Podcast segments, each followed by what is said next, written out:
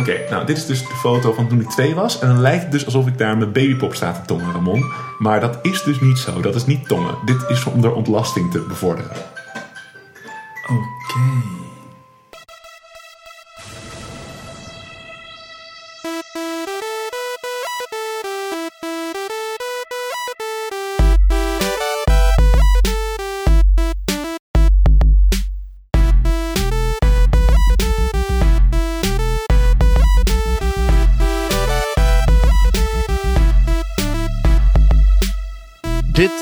Comedy Geek, aflevering 20.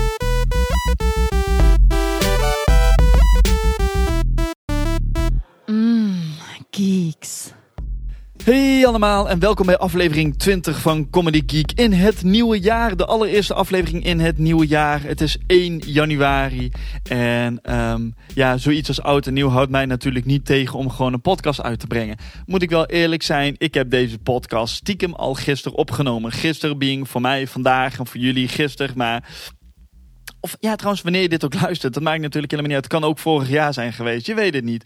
Ehm, wat zal ik eens vertellen? Ik hoop dat jullie de vorige aflevering leuk vonden. eh, aflevering 90. Het was natuurlijk een iets wat andere ehm, uitzending dan, dan volgende keer. Geen gast, maar bij het Ovaatje Cabaret Festival. Ehm, wat, wat vinden jullie? Moet ik, moet ik dit vaker doen? Moet ik vaker bij, ehm, bij festivals langs gaan? Of gewoon bij plekken langs? En dus als daar een soort live Comedy Geek doen? Laat het me weten. Je kan reacties altijd sturen naar... Reacties at comedygeek.nl Of ga naar iTunes en zoek daar op Comedy Geek. Ehm, dan sta ik daar bij podcasts. En ik zou het heel tof vinden als jullie een recensietje achterlaten of een beoordeling. Want ehm, nou, dat heb ik allemaal al een keer verteld. Dat is gewoon handig. Doe het niet voor mij. Doe het voor het geheel wat Comedy Geek is. En eh, ja, whatever. ik, ik lul weer uit mijn nek, mensen. Zou, zou dat een goed voornemen zijn voor het nieuwe jaar? Niet meer zoveel uit mijn nek lullen. Ik denk niet dat ik dat waar kan maken. Ehm, ja, wat zal ik eens zeggen? Vandaag te gast eh, Jasper Smit. Eh, Jasper die is tegenwoordig solo, maar veel mensen zullen hem eh, waarschijnlijk beter kennen als de helft van Olaf en Jasper, een cabaretduo wat al heel wat jaartjes bestond. Ehm, ze zijn inmiddels uit elkaar en zo gaan die dingen. En het grappige is dat ehm, Olaf Jasper en Cabaret Zinloos, waar ik de helft van was, dat had eh, heel veel met elkaar gemeen. Omdat ja, we waren allebei ongeveer dezelfde, eh, allebei de duo's, allebei dezelfde leeftijd. Eh, we, zaten in hetzelfde circuit. We waren ongeveer even laat begonnen. Zij waren iets eerder. En dat was altijd een, een, een, de, gein van, als wij ergens kwamen van, heeft Olaf en Jasper hier al gespeeld? Nee, awesome. Omdat overal, maakt niet uit waar wij kwamen. Er waren altijd twee acts al eerder geweest. Hoe, hoe klein en obscuur de plaatjes ook waren. Roel Zevenburg was er altijd al een keer eerder geweest. En Olaf van Jasper. En eh, ja, dat krijg je als je in hetzelfde circuit zit. Maar dat is heel mooi. En dat werd op een gegeven moment ook een running gag. En, eh, maar goed, Jasper en ik hebben het er eh, uitgebreid over. Ja, uitgebreid. Het is, het is een hele leuke podcast, deze aflevering.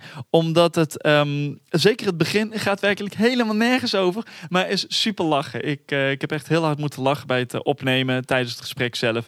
En ik hoop dat jullie dat ook doen. Het is, eh, het is interessant, het is gaaf. De Jasper is een hele coole gast. Eh, muzikaal en knettergek. En dat eh, is een hele leuke combinatie. Dus, ik zou zeggen, ehm, geniet op deze eh, 1 januari. Ik weet niet wanneer jullie dit gaan luisteren, maar dat eh, eh, gewoon, weet je wel, je ligt nog in bed, je hebt uitgeslapen, je hebt zoiets van, "Ah, ik kan niet meer. En je pakt je telefoon of whatever en je zingt het met, eh, met iTunes. Hè, want dat is toch wel, de, denk ik, de makkelijkste manier om deze podcast te beluisteren. En dan kun je gewoon rustig, terwijl je in je bed ligt, gewoon je telefoon naast je pleuren en lekker een podcastje luisteren. En dan hoor je hoe eh, Jasper het eh, heeft over zijn 150 seksuele voorlichtingsboekjes. Want ja, daar gaat het ook over. Dus ik zou zeggen, veel plezier met Jasper Smit. Ja, ik wil iets opnemen. En dan ga je eerst een hele dure apparatuur kopen. Ik weet, ik weet niet of dat man eigen is. Ik weet wel dat het geek eigen is. Ik, weet, dat, dat Zo, is ik wel- heb echt de best uitgeruste keuken van het westelijk halfrond. Maar koken, ho maar. Spiegelei. Oeh, dan moet ik eventjes opzoeken. Serieus, ik, ik moest een curry maken. En toen heb ik eerst een blender gekocht. Want ik moest namelijk, ja, ik moest namelijk iets malen. Toen dacht ik, ja, dat kan gewoon niet zonder blender. Dat kan, met, met een vork gaat dat gewoon niet werken. Dat, Nee, gaat, sorry. dat gaat invloed hebben op de smaak Inderdaad. en dat wil je niet. Van die oude mannen die dan gaan, gaan wielrennen. Die dan eerst gewoon zo'n net gesponsord pak kopen. Met Ja. ABN AMRO erover. Wat zo een beetje over die buik zo spant. En zo van, ABN AMRO. ik, kwam net, ik kwam net maken, ja. Dus. Ah, mijn, eh, Oeh, die, komt, oh, die is inderdaad een sterke bak. Wil je er misschien ook suiker in? Ja, daar vroeg ik net om. Ja, ik heb wel suiker. Jij dacht, ik heb, heb jij suiker en jij antwoordt ja en dan is verder geen Ik heb ook suiker. op, opvolg. Ik ga wel een beetje halen. dan, dan wacht ik in de tussentijd gewoon. eh, Oh, mag je trouwens mijn nieuwe speelgoed laten zien? al licht Want mag jij je me niet games dat je dus kan opnemen en shit. Ja, tuurlijk. Zeker nog, we zijn dit al aan het opnemen. I know. Oké, oh, oké. holy shit. Ja, oké. Holy shit. Weet je nog dat je als kind altijd speelgoed wou wat je nooit kreeg? Ja. En toen dacht ik een paar jaar geleden opeens, wacht even, ik heb nog steeds speelgoed nooit gekregen wat ik als kind zo graag wou. Maar nu heb ik geld. Dus ik heb Silly Putty gekocht, want dat mocht ik nooit. En dit is een helemaal originele, en je ziet zelfs de stickers zitten erop, de lijkt het. Fisher Price platenspeler. Holy shit. En eigenlijk is het dus een speeldoosje, maar er zitten plastic, harde plastic plaatjes bij. Met pinnetjes erin en die spelen een speeldoosje af. Het, is- het, het is gewoon een, een speeldoosje, alleen dan eh 50 keer groter. Ja, en, en wisselbare plaatjes. En als kind, een, een jongen op school die had hem. Ik vond het helemaal geen aardige jongen, maar als ik ermee mocht spelen was het echt mijn beste vriend. Vond ik zelf al. Eh nou, bijvoorbeeld... Ja, eh, zo, zo kende ik iemand met een eh, verzameling Star Wars poppetjes. ja, precies. En dan meteen dikke matties. Goed wat dat met een vriendschap doet. Kijk, ik vond het zo vooral... Ik heb dus vijf plaatjes erbij. Het- is mijn droom om nog een keertje een liedje te zingen op het podium. Met als begeleiding deze plaatspeler. Dus je doet... De naald is eigenlijk het speeldoosje. En dan zet je hem aan. Hoe stoer is dat? Op, op een schaal van 1 tot 10? Heel stoer. Ja, op een. Ja. Zeker, zeker een B. Schaal, heel schaal. Echt serieus, Marktplaats zegt de shit. Marktplaats is echt zo de shit. Dus ik ben allemaal van dit soort meuk aan het kopen. Ja, ik zeg, wat heb je er mee? Je hebt een Atari 2600 staan. Die Ja. ik echt binnen, bij binnenkomst... En Je Atari. hebt een Atari. Ja, dat is echt heel cool. Ik heb ook een keertje een feestje echt verneukt door een pongspel binnen te brengen. Ah, ik deed ja. een feestje. Ik heb boven op zolder heb ik een Commodore 64 staan.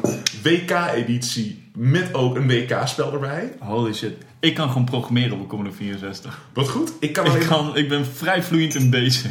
Dus jij kan... Ik wil nog een keertje een t-shirt met 10, print, tieten, 20, Go, to 10. Ja, oh dat is het, enige programma. Yes! Uh, ik heb deze. Ik was ook echt... Jij bent een... Ik ben een... Jij bent een geek? Ik ben volgens mij meer een nerd. Er is een verschil. Ik wil eens een keertje ergens zien wat het verschil is. Het, het, ja, weet je, dat is, het, dat, is hetzelfde, dat is hetzelfde kwestie als... eh, wat is nou het verschil tussen cabaret en comedy? Eh, het, interesseert, het maakt eigenlijk niks zoveel uit. De officiële ding is, is dat een geek is eigenlijk... Je hebt twee verschillende de opties, zeg maar. Ja. Eén is dat ze zeggen, eh, geeks en nerds houden allebei van eh, technologie. En dat soort dingen. Alleen de nerd is, eh, heeft wat minder onderlegde sociale eh, eh, capaciteiten. Dus dat is de... Oh. Nee, nee, nee. Sorry, ik ga even in de hoek zitten met mijn asperge. Maar, dus dat is één definitie. En de andere definitie is dat een, een nerd is gewoon... Dat een geek is iemand die heel erg... overdreven gefocust kan zijn op een bepaald iets. Dus iemand is een filmgeek en die zegt van... eh, heb je nog een goede film gezien? Nou, ik ken een hele leuke film in 1982. eh, dat is in de tweede helft met die cinematograaf en die eh, regisseur. En die ook laat... Voor mij is denk ik een geek... Een, een nerd is niet iemand die op zijn op zijn kamertje gewoon obsessief bezig is met iets wat eigenlijk niet zo belangrijk is. Maar voor mij is dan een... een, een dat is een nerd. En een geek is meer iemand die er gewoon de hele Big Lebowski kan meepraten. En ook op, te passen op als test bij mensen of ze die ook kennen. Ja, Dus dat, ze, dat, dat ze ook kunnen zeggen, most impressive. En dat iemand dan zegt, ja, Young Skywalker, ja, van Ja. Star Wars, dat is goed. En dat ze dan ook met to proberen. een get some power converters.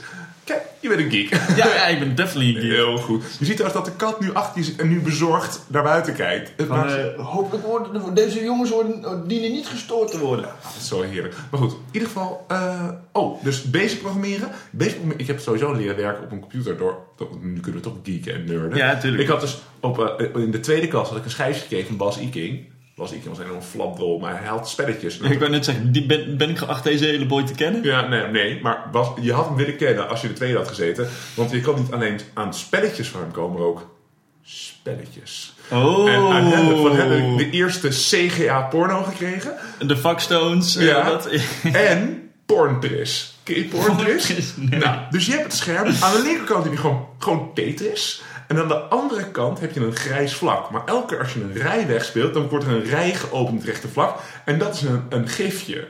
Dus een heel kort loopje. Dus Oh. hoe meer lijntjes je wegspeelde, hoe meer porno je zag. Maar dat was een steeds Ik denk- porno van drie seconden. Dus als ik hoor Ding, kijk, zie je? Nu heb je Ja. een erectie. Ja, oh, wat, wat schattig ook. Ja, heel leuk. Nou, trek je broek maar weer even aan. Ja, dat is goed. Ehm, maar ik dacht bij, bij porntrips, ik denk dan krijg je allerlei vrouwen die naar beneden vallen in allerlei vage hoeken. En die moet je dan op elkaar stapelen. Maar dat, eh oeh. Dat idee. is echt wel een heel goed idee trouwens.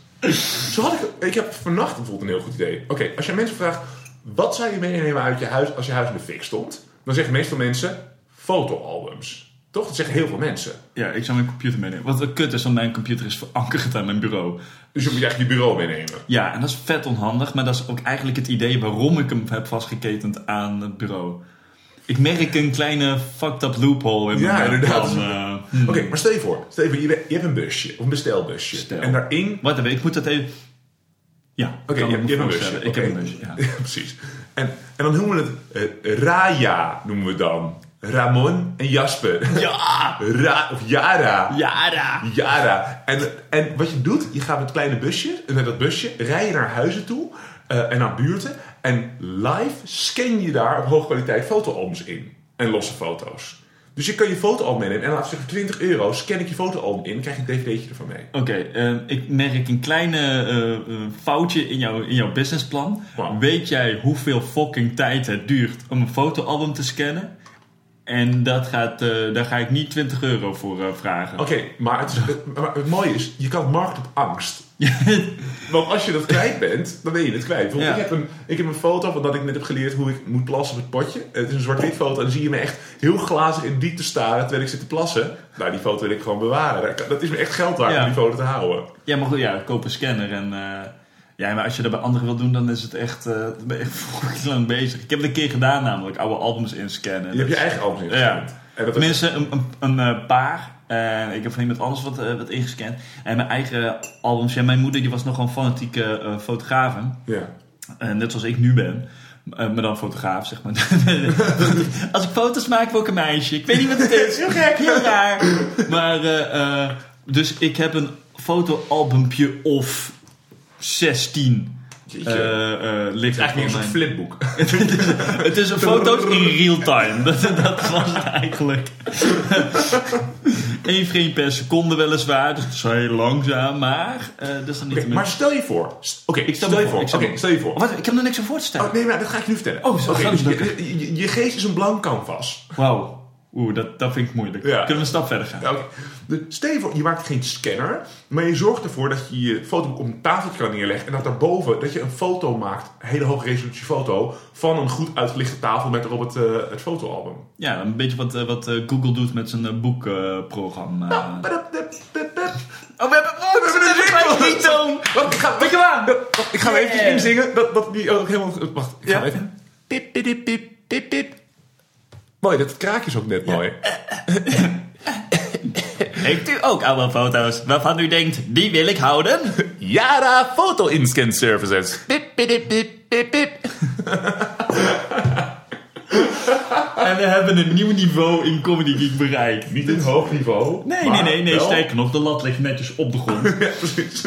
Misschien moeten we in de kelder gaan zitten. Oké, maar ik vind het een briljant idee. Alleen wat je ervoor nodig hebt is, weet je, ambitie, tijd, geld, een vrouw Vier te kleine slaan. Vietnamese jongetjes die daadwerkelijk het werk gaan doen. Precies, en daar heb ik, dat heb ik allemaal niet. Ja, ja. Ik heb ook echt het commercieel inzicht van een stoeptegel. Het gaat gewoon niet werken met mij. Ik, Oh, dat brengt mij gelijk bij een volgend punt. Ja, Eh, koekjesdag. betaald? Wat? Word ik hiervoor betaald? Nee. Zie je? Ik heb ook niet gevraagd van tevoren of niks niet. Nee, je hebt helemaal niks gezegd. Waar, waar is dit voor eh, dingen? En, eh, je vertrouwt me wel, toch? Je kent me toch? Ja, zie je, daar ben ik gewoon heel gevoelig voor. Ja, Ramon, ik vertrouw je. En kijk, nu kijkt de kast ook bezorgd naar jou. Ja, en- kijkt u weg. Wat Ja, je en, en terecht. En terecht. Eh, koekjesdag. Ja. Nou, Je had er net over plannen die niet commercieel waren en dan kom je met eh koekjesdag. Ik, vond het echt een fucking briljant bruggetje. ja, en het was inderdaad een heel professioneel bruggetje gedaan. Ja. heel goed. Ja, ik heb hier namelijk een lijstje liggen met bruggetjes. Ken je die, dat is die geweldige grap van, wat was het nou?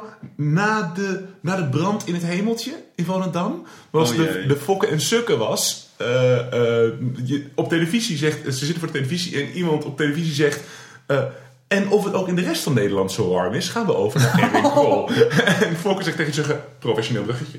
Een hele, hele visie. Is heel nasty. Ja. Heel nasty. Dat kan ik heel erg waarderen. Eh, Koekjesdag, ja, dat is nu voor de tweede keer gevierd. Want ik heb namelijk besloten om een nieuwe nationale feestdag te beginnen. En op Koekjesdag trakteer je je buurt op zelfgebakken koekjes. Ik Ja, heb- ik vind het briljant. het mooie is, het concept is zo simpel. eh, en het leuke is ook dat het ogenschijnlijk gaat dus over koekjes. Maar eigenlijk gaat het erover dat je die buren eens even, gewoon even kort tegenkomt. Ja. Bijvoorbeeld, je hebt eh, eh, Burendag van het Oranje Fonds. Dat is ook waarom die fokkers maar geen subsidie wouden geven. Eh, en daarvoor moet je dan de buurt uitnodigen op de koffie. Ja, mooi. Heb jij zin om jouw buurt uit te nodigen bij jou op de koffie? Ik denk dat dat niet gaat passen, Jasper. Nee, want je hebt maar een heel klein huis om in te wonen. hoor. Precies. Nou, en ik wil ook niet die lui over de vloer hebben. Ik hoef niet meteen een relatie met die lui. Ik wil gewoon ze net zo goed genoeg kennen. En als mijn suiker op is, dat ik dan ook wil zeggen... Wie ben jij? En eh, heb jij mij, suiker? Geef mij al je suiker. Ik speel mijn, mijn Monopoly kaart. Zie je, ik ben een geek.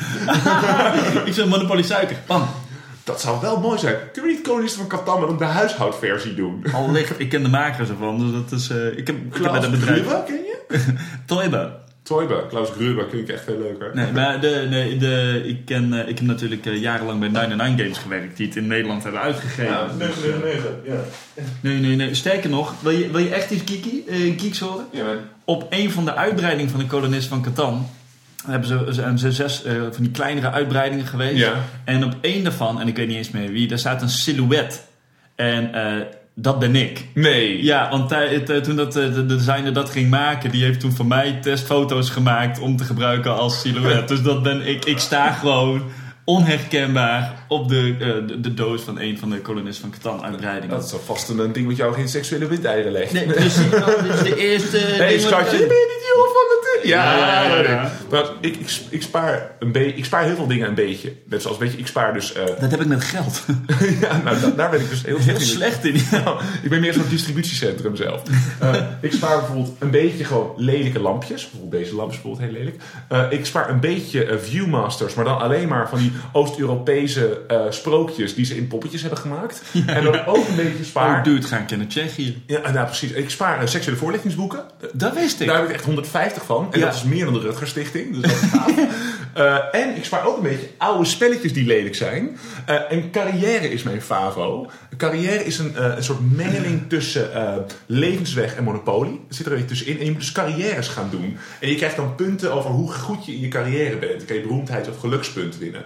Maar er staan bizarre dingen tussen. Bijvoorbeeld aantrekkelijke secretaresse. Twee punten. Dat is echt een enorm jaren 70 ding. En bijvoorbeeld, je moet dus beroemdheidpunten sparen. Als je de politiek ingaat en er wordt eh, ontdekt dat je met een call girl hebt gefoost, dan raak je al je bekendheid kwijt. Terwijl, ik zou zeggen, als je wordt gepakt en je doet met een call girl, ik denk dat je bekendheid... Ja, tegenwoordig. Ja, dat is mooi. Gewoon, in carrière kan je goed zien hoe de wet is. Hoe, hoe leg je dat aan eh, als er hier meiden langskomen? Hoe leg je dat uit? Dit, is, eh, dit zijn 150 boekjes van seksuele voorlichting, maar ik, ik snap het nog steeds Je mag er gewoon Kun zelf, jij je mag er mij- zelf eentje uitzoeken. Kies er Dan een uit. doen we die. Doen we die ook echt? Oh, mag je echt een geweldige grap van Edo vertellen? Ik was Nee, nee, dat we Nee, niet sorry. Nee, ga je gang. Ik was een half jaar geleden, had ik met een meisje dingen gedaan. Ook echt smerige dingen die alleen voor volwassenen mogen. En dat was echt al sinds lange tijd dat ik dat had gedaan. Eh, en eh, toen zei Edo... Dit gaat gewoon publiekelijk op het Ja, internet. nee. En toen Edo zei, wauw, je had het zo lang niet met een meisje gedaan... dat boven jouw bed zo'n slinger hing met hoera, een meisje. en sindsdien kan je die slingers niet meer normaal bekijken. Ja, dat is inderdaad... Sowieso, als, je bent wel echt een beest als je dat gewoon durft boven je bed te houden. Hoi! Het, li- het lijkt me leuk om eh, juist eh, te, te zo turven. Dat je zo'n heel ding hebt, eh, geturfde eh, streepjes zo, eh, Ja. naast je bed. En dan de, de, de meisje vraagt, waar, waar is het voor? Oh, nee, het is gewoon iets wat ik doe. En dan, dan als, je, de, als, je, als je klaar bent, turf je erbij. En dan kijk je is echt een heel goed idee. Een smerig idee, maar een Ja. heel goed idee. En wat me ook leuk lijkt, is een, tatoe- mijn arm helemaal vol laten tatoeëren met meisjesnamen en dan allemaal doorgestreept. Gehad. Nasty. Maar ja, goed. De seksuele voorlichtingsboeken, eh, die, dat is leuk. Het is echt wel gaaf. Serieus gezegd, het- om een soort beeld te krijgen van de geschiedenis, is het meestal handig om gewoon één ding te nemen en te kijken hoe dat door de geschiedenis verandert. Dus je kan eten. Ik ben nu voor. Ceteris paribus eh, voorwaarden. Ik heb geen idee. Wat is, wat is Dat alles, alles blijft hetzelfde Ja. in eh, onderzoeken, eh, eh, behalve één ding. Oh, Want zo ja. kun je testen of iets verandert. Als je, ja, we gaan kijken hoe een fiets verandert naar een auto. Ja, dat is, met- nee, wat een dom voorbeeld. Ja, maar hoe de fiets verandert door de, door de eeuw. Ja, ik snap het ja. ja. Nou, dat doet dit ook heel erg. Het is heel leuk om te merken dat bijvoorbeeld de seksuele voorlichting begon, laten we zeggen, aan het eind van de 19e eeuw. Echt serieus. Daarvoor wordt gewoon niks gezegd, behalve als je masturbeert ga je dood. En daar werd ook echt... Ik Ja, heb dat teksten, niet tof. Nou, ik heb ook echt teksten die zeggen, je gaat gewoon direct naar de hel. En weet je, eh, mensen werden gezegd dat ze seniel werden. Het is echt heel nasty. Er waren echt, vooral vooral in Frankrijk was er een enorme campagne tegen. En toen zo'n beetje tegen het eind van de 19e eeuw, weet je, dat ook de tijd van late romantiek. Dus inderdaad, weet je, bleek, het idee van het onschuldige kind, de kleine Johannes en zo, Frederik van Ede, was een zo'n idee van dat kinderen ook als, als onschuld, die puurheid, dat ze die ook een seksualiteit zouden moeten hebben. Dus toen zijn er een paar seksuele uitgekomen, waar redelijk heel liefdevol door ouders aan kinderen wordt uitgelegd hoe het nou zit allemaal. Eh, en het gekke is, dus zo is het begonnen redelijk open. En toen is er dus enorme preutse eh, actie gepleegd. En dus pas in de jaren 70 wordt het weer een beetje normaal. Ik, ik vind het gewoon een mooie term, een preutse actie plegen. Nou, dat dat, is een zin waar ik eventjes, eventjes... Ja, en er zit het geweld. Het is vaak heel lollig wat erin staat, maar het is vaak ook heel pijnlijk. Er is een dokter Premsela, wat ik een geweldige naam vind. Die had in de jaren 40 en 50 een radioprogramma en mochten mensen inbellen met vragen. En hij was dokter en veel vragen gingen over seksualiteit. En hij heeft dus een enorme lans gebroken, tenminste een metaforische lans heeft hij gebroken. Ik zeg niks. niet, op de, niet op de knoppen gaan De lopen. kat gaat nu op de knoppen van Ramon staan. Eh, Mooi in contexten. Nee, want anders dan staan we te lullen, wordt er niet opgenomen. Dat is ook weer... eh, Zie je, ze gaat expres gewoon lekker in de weg staan. Stiel, eh, Ja. Maar precies gewoon met die kont voor de microfoon. precies. Kijk, dit zo klinkt de ster van een kat. Ja, stil. Ja, ja, ja. precies. Maar in ieder geval, bij dokter Premsla kwamen dus mensen eh, met, met seksuele problemen. En hij had, heeft al meerdere keren, het staat in zijn boek, heeft hij gehad, dat een jong paar bij hem kwam en zei, eh, we kunnen geen kinderen krijgen. We zijn getrouwd, we houden van elkaar, we hebben seks, maar het lukt niet. En wat het bleek dat er gebeurde, ze waren voorgelicht, wel dat de penis in de vagina moest. En dat was het. Dus wat deze mensen deden, was op elkaar gaan liggen, penis in vagina, en dan stil liggen. Je wil natuurlijk heen en weer bewegen, maar dat is dan zondig. Want het is voorgelegd dat je dat niet moet doen. En die mensen bleven dus gewoon liggen wachten totdat er iets gebeurde. En die werden dus dan niet zwanger. Hoe- maar hoe, ik, ah, er zijn toch gewoon biologische behoeften dan. En dat- is, dat is zoiets van van evolutie wat inkikt. Zo van, hé, weet je wat tof is? Nee, maar, maar dat is precies het ding. Kijk, mensen hebben, wij deze generatie niet meer, maar de generaties voor ons, we hebben als het ware een hemelsdeel, ons hoofd, en we hebben het dierlijke deel. Dat is alles vanaf de, navel naar beneden, als het ware. Dus juist, aan je, we moeten juist constant eh, naar de hemel reiken en dus niet overgeven onze dierlijke lusten. Dat is een beetje het idee, daar zijn de tien geboden ook voor. Dus daarom dat gevoel, dus dat je gewoon het, ja, het keihard wil lopen, ja, gaan doen, daadwerkelijk. Ook vooral met een duidelijk accent. eh, dat, dat moet je gewoon juist niet doen, zegt de lieve heer. Ja, lieve heer, jonge heer. Ik vind het, het, het lijkt er, ja... Ja, maar het is wel absurd. Ik had ook een keer een vraag gehoord van eh, dat zo'n zo'n stel, eh, eh, die waren ook echt ontzettend gelovig opgevoed. En daar, hadden ze, daar hadden ze het nooit over seks. Ja. En dus die kwam bij de dokter, ja, we, we zijn nu al een paar jaar getrouwd en we kunnen geen, geen kinderen krijgen. Ja, hoe vaak hebben jullie gemeenschap? Sorry, wat? Hoe vaak hebben we wat? Die wisten gewoon niet dat je bepaalde dingen moest doen om kinderen te krijgen. Die verwachten op een gegeven moment, op een gegeven moment is ze zwanger. Ja, precies. Ja. Het is, het, is, is het ook, het is dus heel mooi, het is ook heel schattig, het is vaak heel emotioneel hoe mensen, eh, kinderen juist... eh, je zou kunnen zeggen aan het begin van de 20e eeuw, want eh, al mijn seksuele voorlichtingsboeken zijn tussen 1890 en nu. eh, in het begin van de 20e eeuw zijn mensen juist heel erg gericht op wat het gevoel erbij is. Dus je heel veel van elkaar houdt, als je je Geven ze elkaar een speciale knuffel. Ja, precies. Nee, maar, eh, dus daar gaat het heel erg over het gevoel, het grote gevoel en dan is seks het hoogste. Terwijl in de jaren 70 en 80 is vooral, wordt de handeling heel erg uitgelegd. Dus alles is normaal, alles mag, maar wordt er niet zoveel gezegd over liefde. Dus je zou kunnen zeggen dat er nu een soort middenweg is gevonden. Dus de meeste kinderen zijn nu voorgelicht met het, eh, met het boek Zo zit dat. eh, volgens mij, en dat heb ik hier ook staan, in twee talen. Want Ja. mensen sparen ook voor mij. En daarom is wordt er echt een soort balans nu gemaakt tussen wat er fysiek allemaal mogelijk is en wat er gewoon wat er emotioneel handig is om te doen. En een vriendin van mij die geeft seksuele voorlichting op middelbare scholen. Gewoon als een soort, als een soort workshop. En, eh, Als, als een soort... Als ja, een- zij staat gewoon in de gang en ja, een een soort practicum langslopen... dan, eigenlijk. eh, ja. Maar wat ze dus doet, je, ze, ze zet een, eh, een, een vragenbak neer. En dan mogen mensen hun vragen, een leerling hun vragen in, opschrijven, anoniem. En dan worden, dan, die worden gewoon allemaal beantwoord. En dan wordt gewoon uit de hoge hoed een netjes, getrokken. ja. En het blijkt dus... Wat Waar zij staat die vragenbus? Want dan... eh, Ja, precies. en het blijkt dus, wat zij erover zegt, is heel puntig. Namelijk, die kinderen, ze doen alles en ze snappen er niks van. Maar ik bedoel, het gaat ook gewoon rustig over dingen als anale seks en dat soort dingen. Gewoon, en wat ze doen met triootjes en zo. Maar ze zijn dan 13 en 14, maar ze snappen geen idee wat het dan allemaal voor... Weet je wel, ze denken dus ook je zwanger kan worden van pijpen en zo. Ja, Dus dat, dat is wel... ja van, die, van, die, van die Viva, of eh, hoe heet dat, dat eh, zo'n meid, de Tina. Van eh, mijn vriend en ik hebben gezoend. Is hij nu zwanger? Nee, het is, maar het is een prachtig... Ik kan er echt, nou, als ik nu het erover ga vertellen, dan ben ik er helemaal vol van. Het is zo'n mooi onderwerp. En het is dus aan de ene kant lachen, maar het is ook soms gewoon echt zo pijn dat je denkt... Oh god, er zijn generaties kinderen, heel veel generaties, zijn ook opgegroeid zonder enig idee. En hebben bijvoorbeeld Marokkaanse jeugd, heeft het dan beter bekeken. Want de eh, Marokkaanse kinderen worden door hun moeder naar de hammam meegenomen. En eh, alleen vrouwen en kinderen mogen daar naartoe. En iedereen is naakt natuurlijk, dus...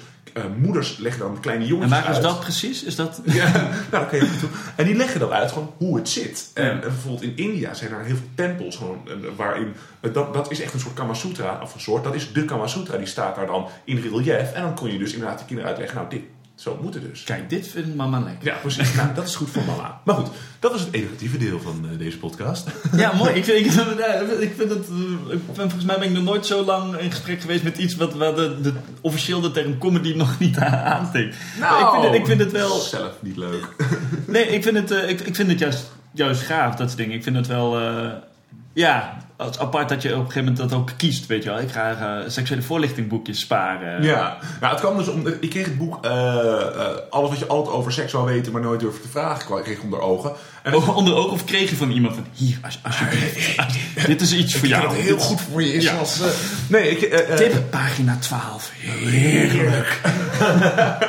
nee, maar dat is dus uit de jaren 60. Dat is het vrijgevochten boek. Weet je, gewoon een flauwe paar connotaties er ook bij. Het bij iedereen in de kast. En wat er wordt gezegd over homoseksualiteit gedurende het hele boek is echt heel eng. Weet je, de meeste homo's, het gaat alleen maar over seks. Het gaat nooit over liefde. Het zijn echt onmensen. De meeste nazi-beulen waren ook homo. Weet je, dat soort dingen staan er heel serieus in. En toen dacht ik, en toen een dag later was ik in een kringloopwinkel en dan kwam ik een boek tegen waarin eh, alles werd uitgelegd met vouwpapier voor kinderen. en toen dacht ik, nou hier moet ik naar gaan zoeken. En het, dus sindsdien is die, eh, is die verzameling gestart en nu vijf jaar later zit ik dus op 150 boeken. Ja, ik vind het echt geweldig. Dat moet je digitaliseren. Want wanneer ga je je proefschrift hierover schrijven? Want ik zie potentie. Ja, potentie? Haha! Ah, shit. Ja mensen. Oeh, die villa bij mij. Ja, weet je, dat is een beetje net als wat... Weet je, mijn zolder, die zou ik kunnen opruimen. Zou je kunnen doen. Kun je ook laten Maar als doen. ik dat doe, dan denk ik dat ik na een tijdje gewoon klaar ben met mijn leven. Weet je wel? Dat is ook een beetje, weet je, dat, dat- ook weet je, babyboomers, die wonen in een heel mooi huis. En zo is het huis klaar. En dan moeten ze eigenlijk verhuizen, want Ja. anders hebben ze niks meer te doen. Dus ik laat deze projectjes gewoon even liggen. Ja, maar ik, het, ah, het is ook zo'n onderwerp. Want het klopt wel wat je zegt dat, dat met die fases. Want er was vorig jaar zo was er in het nieuws dat in Scandinavië ergens was er een nieuw hip spelletje voor, voor, voor tieners. En dan Ja. echt 13, 14-jarigen. En dat heette de, de maan of de zon. En dan gingen meisjes eh, naakt in een, een kring liggen. En dan Ja. gingen jongens eh, eromheen gingen allemaal eh, die gingen seks hebben met die meiden. Ja. En degene die als eerste of die als laatste klaar kwam, die had gewonnen. Ho- holy shit! Ja. Ho- holy shit! Waar, Wat waarom, de- waar hebben wij waar- gezeten? Ah, in, in mijn set heb ik ook een grap die, die gaat ook in, in mijn tijd. En dit is, dit is echt waar. waren, als je ziet hoe die meiden er nou bij lopen. En dat zijn meiden van 15, 16. Nou, ik denk van, seriously? Ik had je veel ouder geschat. En die... eh, Dat zeg je natuurlijk pas achteraf. ja, achteraf. maar de, de, de, in, in mijn tijd waren meiden van mijn leeftijd toen... die waren allemaal vacuüm verpakt in een soort boerka van naf naf... samengeknopen met oilily sjaaltjes. En dat, dat, was, dat was de werkelijkheid. Die truien die waren constant voor drie personen. En daar zaten ze echt maar met een eentje in. Van, oh, check die meid. Is dat een meid? Het had, het had ook een wigwam kunnen zijn. Ja. Je, je, je- er was niks seksueels aan, zeg maar. Nee. En tegenwoordig lopen die meisjes allemaal te flaneren met een nieuwe riem. Die zij dan schijnbaar gewoon rokje noemen. Het, het zal wel. Maar, en dan heb ik echt zoiets van... En dan, dan lopen er van die, van die gastjes naast. Dat je echt denkt van... Jij hebt geen idee Nee, wat, wat jij hier hebt. wat jij hier hebt. Dat is, ja, ik weet niet. Ik vind het, eh, ik vind het heel Het is onwerkelijk. fascinerend. Het is echt fascinerend. Maar het- je zou ook kunnen zeggen dat, dat kijk, kinderseksualiteit is een onderwerp wat heel, wat heel erg eh, beladen is. Maar eh, dus inderdaad, hoe kinderen seks beleven als ze heel jong zijn, daar is wel heel veel onderzoek naar gedaan, maar is weinig in het publieke domein over, omdat het zo'n gevoelig onderwerp is. Dus je zou ook kunnen zeggen dat als kinderen vanaf hun twaalfde of zo, vanaf hun elfde, openlijk seksueel gedrag gaan vertonen, dus inderdaad zich ook uitdagend daar kleden, dat, het, eh, dat het ook juist best wel natuurlijk zou kunnen zijn. Trouwens, Edo Berger, die zegt erover, en hij heeft het waarschijnlijk ergens vandaan, dus ik kan het niet echt checken, maar hij zegt dat er is onderzoek gedaan naar wanneer kinderen voor het eerst seks hebben en wat de, wat de leeftijd is. Het schijnt in de laatste 50 jaar dat het eh, gemiddeld drie maanden eerder is.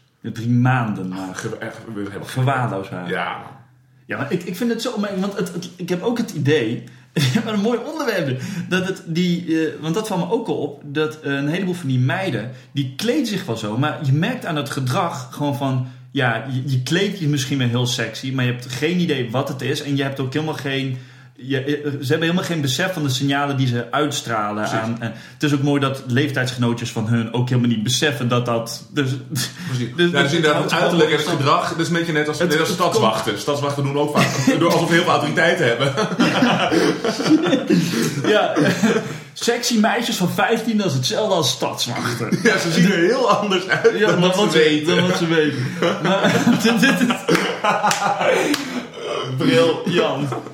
Nee, maar dat, dat, dat valt mij wel... eh, ja, dat, dat, dat idee heb ik wel, zeg maar. Dat, dat, dat, ja, het valt op gewoon. Ja, absoluut. Nou, het, valt, ja, het valt me nu ook op dat ik nu, eh, ik ben nu zo 33, zo echt precies, echt 33. Ja, op, eh, heb je dan op, ja, ik ook. Heb je op een gegeven moment ook een, dat je een leeftijd had bereikt, dat je op een gegeven moment, en dat is van de een op de andere dag, dat je eh, meiden niet meer op leeftijd kan schatten? Van de een, ik was er vroeger echt goed in, en van de een op de andere, wauw, denk je dat ik, 23? Nee, ik ben net 18 geworden. Oh! oh. Awkward! Jammer! Dan moet ik zeggen, ik werk dus in Almere.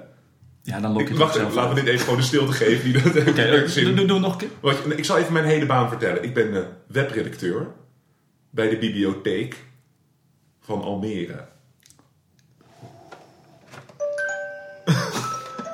Almere. Waar heel veel tienermeisjes rokend met een buggy rondlopen door het centrum. Echt tienermoeders en Almere zijn echt twee handen op een veel te jonge buik. Het is echt bizar. Echt allemaal van die, van, ja, echt van die levende babypoppen. Ja. ja, nasty. Dan moet ik nu eigenlijk ook even vertellen. Er is een foto in mijn fotoalbum. Ik kan hem straks even laten zien. Ik, eh, als kind speelde ik dus niet met auto's. Eh, dat vond ik niet interessant. Ik speelde vooral met poppen. Gewoon, dat vond ik altijd wel leuk, met poppen spelen. Dat kwam. Ik was nogal laatzindelijk. Het wordt, het wordt een heel persoonlijke podcast. dit. Ja, ik, eh, ik ben ook benieuwd hoe de link... eh, ik Ja, nee. met poppen, want ik was heel laat Nou, dus in ieder geval, ik was Ik ben laat. Ik, benieuwd was laatzindelijk. Echt zo laat. Eh, Weet je, die vroeg tegen die... eh, zei- Half vier pas echt. Ja, precies. Dan eindelijk. Maar dan ook echt de Had ik heel het huis al ondergescheten. Alle hoeken, weet je wel, heel mooi. Nee, maar in ieder geval, ik was dus zo laat zin ik trouwens. Je eerste herinnering is dat je drie, drie bent of zo, maar ik werd pas mijn vijftige heel zindelijk. Dus ik herinner me nog echt heel goed hoe het is om een luier te dragen.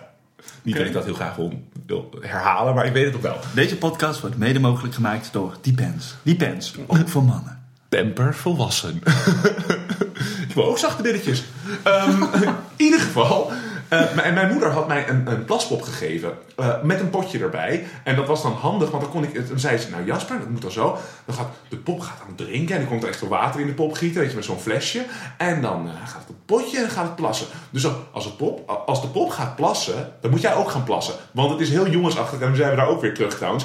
Heb jij ook nog steeds dat als je iets bezig bent aan de computer of zo. Dan moet je plassen. Dat je nog eigenlijk een beetje te lang doorgaat. Je nog eventjes dat klein beetje wil dat afmaken. en dan te laat. En dat is zo jongensachtig. Want ik zie zie ook mijn neefjes, die zijn dan aan het Lego, hè. En die staan helemaal met gekruiste benen nog, proberen Oh, even verder te Lego. Dat vind ik juist heel, heel vrouw-eigen. Ik ken namelijk een heleboel meiden die precies dat hebben. Die, die, Oh, ja? dan, dan staan ze in de winkel, staan ze iets te passen. Ja, ik moet eigenlijk naar de wc, maar... hm, hebben ze deze ook in small?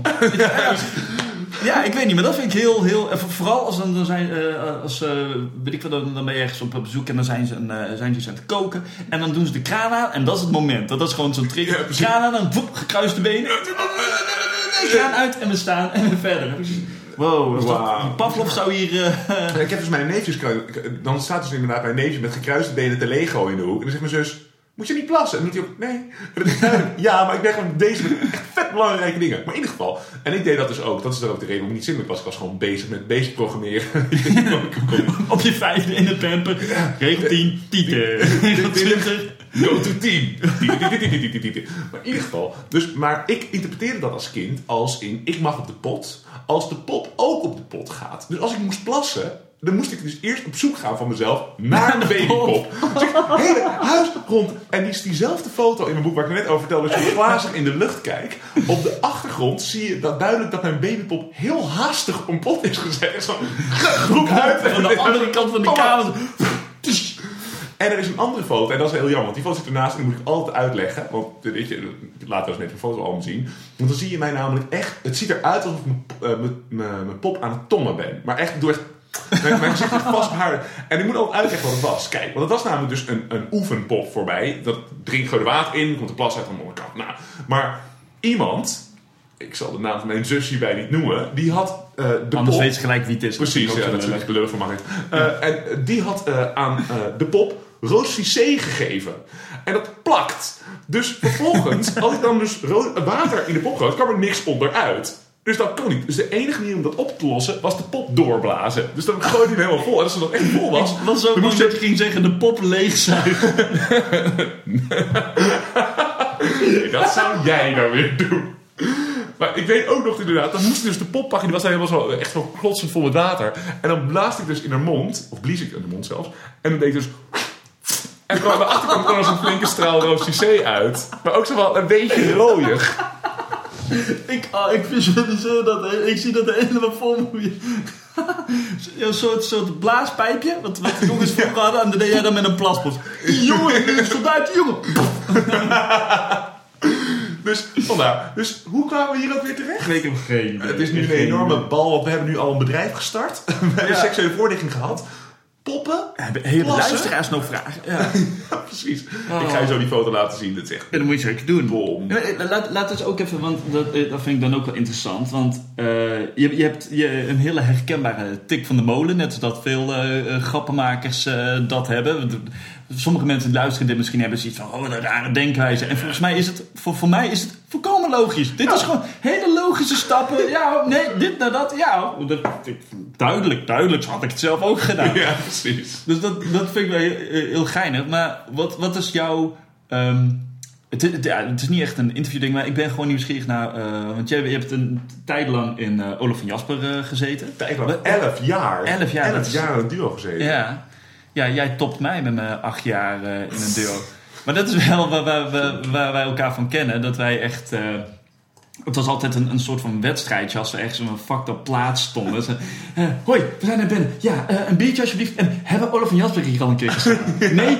Yes! Niet verpest. Nou, en, en jullie waren ook de enige die, net zoals wij, gewoon echt eh jongenscabaret maakten. Maar dan met liedjes erin. Wat niet alleen maar mannencabaret was. Maar ook wat ook een beetje, gewoon, een beetje de lulligheid er ook in kopt. Dus nou ik bedoel. Ja. En dat vond ik juist heel, altijd heel erg leuk. En ja, je zou denken dat er dus heel veel duo's van mannen waren van onze leeftijd. Maar die waren er Die eigenlijk wa- helemaal nee, niet. dat was het rare. Dus, De- eh, wij bedoel- waren de, de enige vier, om het zo maar te zeggen. Ja, en dat was heel leuk om ook naar elkaar te kijken. Want we konden dus eigenlijk... eh, ja, we hadden bijna niemand om aan af te kijken van waar zijn jullie eigenlijk mee bezig. Mhm. En dat was echt heel leuk om te zien. Ook omdat zijn stijl was altijd heel erg verschillend. Olaf en ik deden heel veel dingen met heel erg eh, op ritme spelen. Dus alles tegelijk zeggen. En Ja. hele snelle 1-2'tjes. En jullie deden bijvoorbeeld meer dingen met rollen spelen. Ja. En wij speelden eigenlijk bijna nooit rollen. Wij stonden er altijd gewoon een beetje mannelijke dingen te roepen van het podium af. En dat was Hey, tieten, Hey. vuur maken, auto's kijken. Nee, zo, zo, zo, als we zo... Wel mooi, zo samen, een elf jaar carrière, samengevat Ramon. Ja. Dieter. Nee, maar ik, ik vond jullie ook... Ja, jullie hadden ook wel duidelijke rollen. Ja, Tenminste, als je het vergelijkt, weet je, Olaf had een hele eh, eh, duidelijke andere rol dan jij. En dat, dat, is, dat is wat ik bij jullie heel cool vond. Wat bij ons niet echt was. Ja, er was wel een soort van rol eh, van wat we ieder van ons hadden, maar niet echt heel duidelijk. En die was bij jullie veel ge, ge- eh, uitgesprokener. nou, dat kwam ook omdat toen, ik, toen we begonnen, was het eigenlijk helemaal geen duo. Het was Olaf die deed stand-up en we deden dan liedjes er tussendoor. En ik was de pianist. Maar ik had enorme plankenkoorts. Ik zat echt altijd trillend op het podium. Eh, en eh, Olaf heeft me echt het podium. Maar Dat mensen, die vibrato stem. Ja, prachtig. Hoe krijgt hij voor het Zo, natuurlijk. Zo lekker zo zeggen. en, en echt, ja, weet je, Olaf gaf mij na een tijdje gewoon een beetje tekst. En toen ging ik dat doen en toen durfde ik dat steeds meer. Maar in het begin kreeg ik nooit wat mee van het optreden. En ik weet nog precies in het jaar 2000. Dum, dum. 2000. Hoe het de dogs are. In ieder geval, dat we, toen waren we dus al 2,5 jaar bezig. En dat is de eerste keer dat ik op het podium stond en een stuk tekst moest doen. En dat ik snapte waar ik mee bezig was en het ook leuk vond. Echt de allereerste keer. Dat was ik dus al twee jaar aan het optreden. En, dus Dat is toch geweldig? Eindelijk kwam ik langzaam van mijn plankenkoorts af. En nu ben ik er echt wel goed vanaf. Maar ja, ik heb ook nu meer dan duizend keer opgetreden. Ja. Dus ja, dat merk je dan wel. Dus, eh, en nu sinds eh, anderhalf jaar solo. Ja, en dat, want dat, dat wilde ik ook eh, zo meteen vragen over eh, van hoe dat zit. Want ik, ik heb namelijk hetzelfde. Ik ben dus ook solo gegaan, maar alleen niet, niet heel fanatiek, zeg maar. Ik treed af en toe wel op, maar Ja. ik, ben nog, ik heb nog een heleboel andere projecten waar ik, waar ik mee bezig ben. Dus ik doe het een beetje in fases. Precies, die, die mondharpen bespelen zichzelf ook niet. Nee, precies. Ja, ook niet door mij, dat laat ik doen, door Danibal. Maar, maar die... eh, Je hebt trouwens solo gezien. ja, die, die doet ook solo eh, dingen. Maar dat deed hij Mijn daarvoor al. ex-vriendin zei tegen mij, hij is echt wel een mooie jongen. Ik dacht, Ja, dat krijgt Danibal vaak hoor. echt waar? Ja, ik, zeker. Weet je, ik ben zo hetero. Ik herken ook vaak niet als mannen mooi zijn. Nee, je serieus? Ik weet nooit wat... eh, mooie mannen, ik, ik weet niet hoe dat eruit ziet. Oh ja, ik, ik heb daar geen probleem om dat te zeggen. Ik ben, ik Nee, ben, heb ik ben een heel metro. zeggen. eh, ik, ik, ja, ik, ik, snap, ik zie het gewoon niet. Je ziet het gewoon niet. ah, maar aan de andere kant, weet je, geef me een rij van 22 vrouwen. en ik hou zo van jou. Ja, die twee. Die kunnen weg, de rest neem ik mee. Ja, precies. We moeten van één van jullie afscheid nemen. ik zie 22 mooie vrouwen voor me, maar ik heb maar 21 foto's in mijn hand. Door naar de volgende ronde. Ga wel, Ja. Rachel. We gaan jullie in twee groepen verdelen. Eén groep. Nee, maar Rachelle ook. What the fuck, joh. Je had dat, heel stijlvolle meisjes. nee, maar, dat, eh, nee, maar Daniel die speelt... eh, die was daarvoor al solo. En we zijn ooit een keer eh, voor de gein samen iets gaan doen. En toen de eerste keer dat we samen eh, spontaan iets eh, deden op een podium... eh Bing, mondharp en beatboxen. Voor Ja. mensen hebben wat doen ze dat spontaan Oké, mondharp en beatboxen, ik heb het jullie zien doen. Het is echt heel cool. Het, Het is, eigenlijk, dat is- het is eigenlijk raar dat niemand eerder de combinatie beatbox en mondharp heeft Dat verzonnen. komt omdat de beatbox en mondharp scène eh, scenes, zeg maar los van elkaar, niet echt overlappen. Nou, je moet natuurlijk mensen, die beatboxers horen over mensen die mondharp spelen. Dat is altijd een heel erg gescheiden wereld. Precies. ik bedoel, zij hebben echt de blauwe lezers, jullie de rode, weet je. Allicht, dat ja. kan gewoon niet samen. Ja, nee, maar goed, ik, ik zat helemaal niet in een beatbox eh, circuit, terwijl Daniel wel echt eh, mooi verweven zat in een... Is, is er een beatboxer? ja joh, met wereldkampioenschappen. Zijn dat dat mensen die gewoon te arm zijn om een drumstel te kopen? Dat zou me niks verbazen. Eh, dat is het waarschijnlijk. Nee, het, het, is, het, het schijnt daar zo wel eh, zijn ontstaan in, eh, toen rap en hip-hop opkwam, zeg maar. Dat het gewoon het idee was van op een, op een straathoek. Ja. de, ja, er waren een aantal gasten die wilden heel graag rappen, want dat was helemaal hip. Ja. Ja, maar geen, geen geld een ghetto blaster of whatever. En dan was er één iemand die deed dan boom, tjik, boom, boom, tjik. En, dat werd, en dan op een gegeven moment wordt dat uitgebreid en zo. Nou, dat soort eh style. Dit was trouwens Ramon zelf die dit deed. Maar ik probeer ook heel erg... Zie je hoe ik pro- probeer niet onder de indruk te kijken? Eh, hey, ik heb net gewoon een eh, half uur aanhoren over 150 eh, seksuele voorlichtingsboekjes. Weet je hoe jaloers ik ben? Wil je ze zien? Ja, dat doen we zo meteen. gaan we zien. Nee, Eh, nee, op, een podcast dan moet je eens kijken. Oh. Dit is, Ik kan wel even een kleine preview deze geven. pagina's die plakken aan elkaar. Waarom? Ehm, Ehm, het is vintage. Nee, ik zal even een kleine preview geven. In, eh, in Scandinavië zijn ze wat, laten we zeggen, wat opener over seksuele voorlichting. Dus daar hebben ze plaatjes staan bij dingen waar ik geen plaatjes bij had. Bijvoorbeeld, ook ouderen vandaag hebben nog seks. Daar is een plaatje bij. die krijg je straks weer. En het mooie is, hè, die luisteraars hebben die ook plaats van Die, die, gaan, ja, dat is omdat- die gaan het googelen. Want dat is shit die je niet wil googelen. Jammer. Maar goed, waar waren we? Oh ja, Goed, Eh, de, de, solo. de- de- Solo. ja, nee, Ah, solo. Dus Daniel was ook solo. Ja. Maar eh, die komt ook nog wel een keertje in de podcast. Dat, eh, eh, want ik wilde toch een beetje uitbreiden naar niet alleen comedy. Gewoon wat, Hmm. wat is meer de, de artiesten of creatievelingen, gedachten, whatever. Maar, ehm, want jij, je bent dus begonnen. Je hebt twee jaar lang heb je opgetreden zonder dat je bewust van was. Zeg Ja. maar. wat was dan de reden dat je toch met Olaf meeging? eh, in eerste instantie gewoon als... Ja, ik ik- schreef al een tijdje liedjes, al vijf jaar. Dus dat Mhm. vond ik leuk. En ik was gewoon, Olaf was ook mijn beste vriend. En we, weet je, we, we hadden wel het idee dat we, dat we tof bezig waren. Maar het is voor mij altijd vanuit liedjes schrijven gekomen. Oh, Eerst liedjes schrijven. eh, en daarna pas de tekst erbij. En dus ik merk nu ook, nu ik solo ben, ik ben begonnen met echt een beetje klassiek, eigenlijk een beetje Oliver Jasper cabaret maken. Weet je, twee pagina's tekst en dan een liedje, twee Ja. pagina's tekst, liedje. Maar eigenlijk werkt dat niet zo goed, omdat ja, waar ik nou toevallig goed in ben, is liedjes schrijven en die uitvoeren. En ik vind zelf liedjesprogramma's altijd heel erg saai. Mhm. Als er iemand komt met een hele hoop liedjes, denk ik dan een tijdje altijd, ja, weet je, ik heb het gewoon een beetje gehad. Want Ja. ik, ik wil ook shit er tussendoor. Maar de oplossing blijkt niet te zijn heel veel tekst tussendoor doen. Maar de oplossing is heel veel laten gebeuren in liedjes. Dus ik speel nu gewoon een liedjesprogramma, maar die liedjes zijn echt verre van saai. Ja. Omdat ik namelijk, weet je, maar wat ik nu met jou zit te doen, namelijk gewoon een hele hoop ideeën spuien. Als je dat een paar maanden opspaart en dan helemaal indikt tot een soort compote van, van, van lollige ideeën. En die prop je allemaal in een liedje van drie minuten. Ik wil zeggen, dan heb je een liedje van nou, 42, 44 minuten. En dan eh, twee nummers aan van het programma. Bam. Hartstikke leuk. Nee, nee maar het blijkt dus wel, ik ben een heel erg ambachtelijk liedjeschrijver. Maar ik prop het dus helemaal vol. En daar ben ik nu ook aan werken dat wel iets minder te maken. Want het is nu wel erg dense. Met allemaal leuke shit. Nou, dus Ja. dat wordt nooit saai. Maar is, is- komt dat dan ook omdat het, eh, als je elf jaar lang een duo bent en dan ben je ineens solo, en dan ga, ga je, ja, logisch dat je verder gaat op wat je gewend bent. Hmm. En op een gegeven moment ga je nou, een, een beetje je eigen kant op. En dan voor het eerst merk je van, wow, ik, ik, kan, ik mag het helemaal zelf beslissen als wij. Ik hoef met, met niemand van, wat vind jij ervan? En Ja. dan, dan ga je dat, trek je dat helemaal naar extreme, wat je zei, van het is nu wel heel erg eh dense. ja. En dat je op een gegeven moment je eigen eh, weg vindt. Ik denk dat er twee dingen zijn. Ten eerste, eh, het grote voordeel van niet meer in duo schrijven. Het grote nadeel is dat je dus niet meer ideeën op elkaar kan afvoeren. Ja. En dan elkaar kan overtoepen. Oh, dan doen we dit. Ja, dan doen we dit en dit. Ja, we dat dit en dit. taggen wordt rot. Eigenlijk net als wat we daarnet deden met die fotoalbums inscannen. Na een Ja. tijdje kom je gewoon op een leuke plek uit. Niet dat het een commercieel leuke plek is, maar het is wel een leuke plek. Maar het, het, ja, het voordeel is, eh, een van de twee voordelen is dat je niet aan iemand meer hoeft uit te leggen wanneer je iets een half goed idee lijkt. Zo bedoel. Dus als ik een goed idee krijg, dan als ik, me, ik neem vaak mezelf op. Hè. Ik, ik gebruik mijn dictafoon op de telefoon steeds om mezelf op te Mhm. nemen. En dan vaak hoor je mij ook zeggen, oh dan doe je, en dan doe je een beetje, ja, maar dan net iets zo. En dat is dan mijn idee. Ja. Meer dan dat kan ik niet uitleggen. Terwijl in een duo moet je de ander goed kunnen uitleggen. Welke, Wat bedoel je nou precies? En, en Een, de- een, een idee moet al meer, eh, meer body hebben. Moet Precies. al echt een beetje wat verder... terwijl in mijn eentje kan ik gewoon dingen ook een beetje op, op, weet je, op laag vuur zetten. En gewoon eens rustig wachten totdat het landt als goed idee. Dus dat is het, een van de voordelen. En de ander is, het is net als in een relatie. Je gaat je naar elkaar vormen. Ja. Weet je wel, bijvoorbeeld ik leg altijd s'avonds mijn sokken op tafel voordat ik naar bed ga.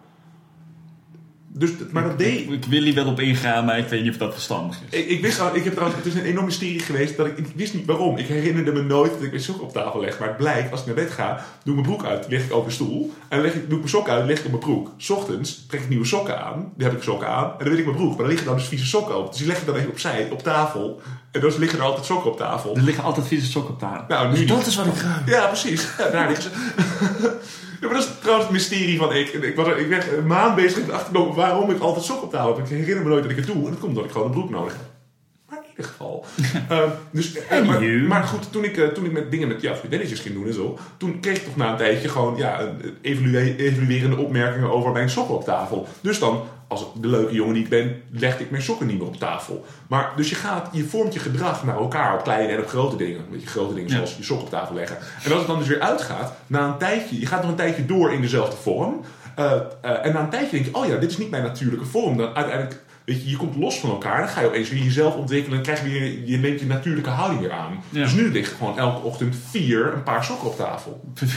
En dat is net als bij cabaret. Dus inderdaad, na elf jaar relatie ga je ook staan naar die relatie. En als die relatie naar uitgaat, na een tijdje voel je jezelf weer rustig in je natuurlijke vorm terugkomen. Wat hilarisch is, want dus inderdaad ideeën die ik twaalf jaar geleden had voor liedjes, of van manieren van schrijven, ja, die waren gewoon helemaal ondergesneeuwd geraakt. Ja. Omdat we dat, weet je, dat doe je namelijk niet in de relatie. Ja. En dan, Is ook niet erg. Het is meer van je moet een soort Precies. middenweg. eh, maar dan, dus die viel die relatie weg. En toen kwam opeens allemaal shit terug van echt 12, 13 jaar geleden die ik leuk vond om te doen. En dat is wel echt genieten. Want in die zin ben ik nog steeds dan ongeveer 17 of 18 kan schrijven. Want ik mag nu weer dingen in eentje doen. Dus het is echt hartstikke leuk. En veel, speel je veel nu? Eh, nou, niet genoeg. Ik denk dat ik één, à twee keer in de maand speel. Eh, en ik heb nu een uur programma, wat gewoon prima is. Ja. En eh, wat ik dus wel merk, ik ging dus alleen maar liedjes achter elkaar doen, maar dan met verbindende tekstjes. Maar die tekstjes, als ik ze eenmaal een paar keer doe, ja, dan komt er weer een grapje bij. Die doe je dan Ja, de volgende keer. En die teksten worden nu steeds langer. Dus uit- ik ben dus begonnen met stukken tekst, met nummers ertussen. Maar toen heb ik al die stukken tekst weggegooid. Maar nu worden die teksten langzamerhand weer steeds langer. Ja. Maar het leuke is, dat komt dus van de andere kant komt hier op hetzelfde uit. En dat is hartstikke leuk. Ik merk bijvoorbeeld ook, dan schreef ik twee nummers achter elkaar. En heb ik daarna weer een liedje staan. En dan voel ik gewoon het publiek. Het is gewoon tijd dat ik even gewoon drie zinnen zeg. Met één Ja. grap ertussen. Want anders zit het publiek niet lekker. Dus dan ga ik gewoon staan. En dan begin ik gewoon ergens. Dat is ook handig als je solo bent. Dan kun je gewoon besluiten. Nou, nu moet ik gewoon even wat zeggen. Ja. En de voorstelling heeft zich echt dus door het spelen zo gevormd. Dat ik na een tijdje dacht, hier moet gewoon een stukje tekst tussen. En dan krijg je dus een heel natuurlijk verloop van de voorstelling. Maar is wel mooi, omdat je al zo lang eh, optreedt eigenlijk, weet je, eh, kun je dat aanvoelen. Weet Ja. je wat het is? Want het is, ja, het is, ik denk niet dat jij last hebt van het, eh, van het eh, ehm, nou, hoe zullen we het dus noemen, het eh, kleinkunstacademie-idee. Niet, niet dat ik gelijk mensen in een hoekje wil eh stouwen. Hoewel ze daar wel echt vet goed in passen. Ja, het is echt nou, opmerkelijk hoe precies dat dat past. Wauw. Wauw, ik, ik ben bang dat als mensen mij in een, in, in, in een hokje willen stoppen, dan val ik in het hokje overig, weet je. Maar het... het Je eh, bent toch een beetje de ablativus absolutus van de ja, kunstenaar. precies. Jezus. Als je het niet weet, is het vast een ablativus absolutus. Ja, maar die, die, dat het... eh, ehm, dat alles zo heel overdreven theatraal is en allemaal aan regeltjes eh, moet eh, voldoen. En Ja. dat, want dat is veel eh cabaretiers of uh, comedians, grappenmakers, whatever, die met liedjes doen, dat, die, daar neigt het op een gegeven moment vaak naar. Dat het een bepaald, be- ja, dat het ook mooi moet zijn. Kijk, als je kijkt naar uh, Roel Zevenburg bijvoorbeeld, die heeft gewoon hele grappige liedjes, maar dat, daar is ook, dat is ook echt het doel. Hij, heeft, eh, hij richt zich op, op de grap en hij is heel goed in, in, in timing en de, eh, eh, het metrum van de nummers en hoe je, hoe, die, hoe je een grap vertelt in een nummer. Ja. En, ehm, en dat vind ik bij heel veel ca- echt cabaret. Het wordt, dat, wordt het te heel snel een, een eh, oh wat een mooi liedje. Ik bedoel, wij met Zinloos deden het ook. We hadden ook eh, quote-unquote mooie liedjes. Ja. En jullie ook. En ja, ik, ik vind het wel grappig dat er moet wel een duidelijke eh, balans zijn tussen die dingen. Maar maak jij nou bijvoorbeeld ook nog echt eh, mooie liedjes? Want jij was een band waarschijnlijk nog steeds iemand van de, de, de moeilijke akkoorden, zeg maar. Want Mark die had dat helemaal van... Ja, Olaf Jasper, heb je- heb je dat nieuwe nummer gehoord? Ja, ik heb het gehoord. Ja, hij zei, dat zijn fucked up akkoorden, joh. Dat is- Dat komt, wel- het grote voordeel is, dat komt omdat ik, ik speel dus nooit akkoorden. Dat is echt een van de redenen waarom ik... Ik kan dus eh, op een manier gitaar spelen die indruk maakt op mensen. Dat komt omdat, inderdaad, ik doe alleen maar vingers op de gitaar eh, op snaren die ik gebruik. Dus dat betekent dat je dus nooit een heel... eh, Als je dat hele akkoord echt officieel wil spelen, dan moet je echt een barré neerleggen en moeilijke dingen met je vingers doen. Maar ik gebruik maar twee snaren, dus ik heb maar twee vingers nodig voor die twee snaren. Dus daardoor kan ik hele ingewikkelde akkoorden spelen. En het klinkt ook meteen lekker open. Dus het is echt per ongeluk is het zo gekomen dat ik dus een manier van spelen heb die gewoon daardoor een beetje apart is. Zal ik trouwens even laten horen van als je... Ja, nee, dat is altijd leuk. Ja, ik, zal even, ik zal even mijn, mijn, eh, als ik met op mij voelt indruk wil maken. Stel. Vooral na... Oh, Jasper, speel je ook gitaar? Ja. Ik moet even kijken of dat er niet te hard... for. Ik zal even het stukje spelen waarmee ik gewoon indruk kan maken. Oké, wacht even. Spelen eens even, even een paar... eh, gewoon maak eens geluid. Even kijken dat die microfoon niet te hard eh, begint te oversturen. Oh, dit kan prima. Oké, om indruk te maken op, op ja, meisjes, maar jongens ook, kan ik dit spelen.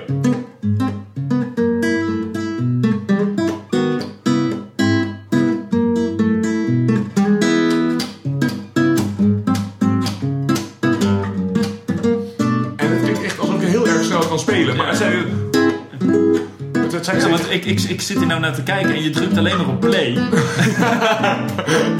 En ik kan ook gewoon rustig door bij blijven praten. En het is gewoon, ja, het is, het, het, het, het is een fijne manier van spelen. Nou, wat ik heel erg doe, en dat is wel... Kijk, ik vind het heel serieus over liedjes schrijven. Liedjes schrijven, echt...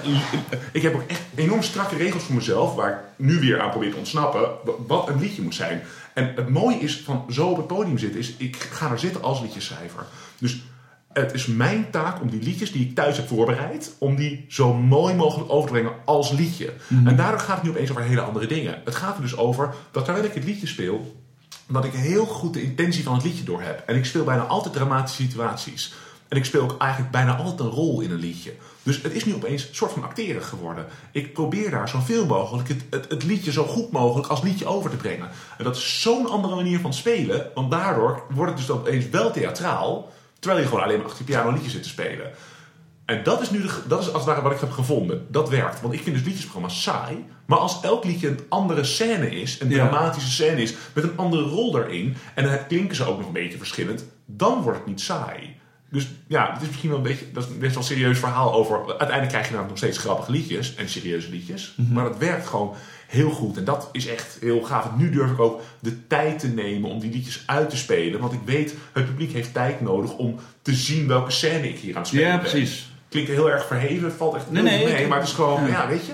En daarom weet ik nu ook waarom ik het heel vaak liedjes saai vind. Weet je, een liedje, ik hou van jou en ik blijf je trouw. Die zijn er zoveel van. Maar er gebeurt gewoon niks in dat nummer. Want in het eerste liedje wordt er dan gezegd, ik hou van jou en ik blijf je trouw. Dan het tweede couplet wordt gezegd, ik hou echt van je. En dan in de bridge wordt gezegd, jeetje, ik ga het nog eens vertellen hoeveel ik eigenlijk van je hou. We gaan een half toontje omhoog. En het laatste, ik hou van jou en ik blijf je trouw. Ik verveel me gewoon bij het tweede couplet, want er gebeurt niks meer. Ja. Dus ik wil graag, ik hou van jou en ik blijf je trouw. Ten tweede, maar dat kan niet, want je bent onbereikbaar.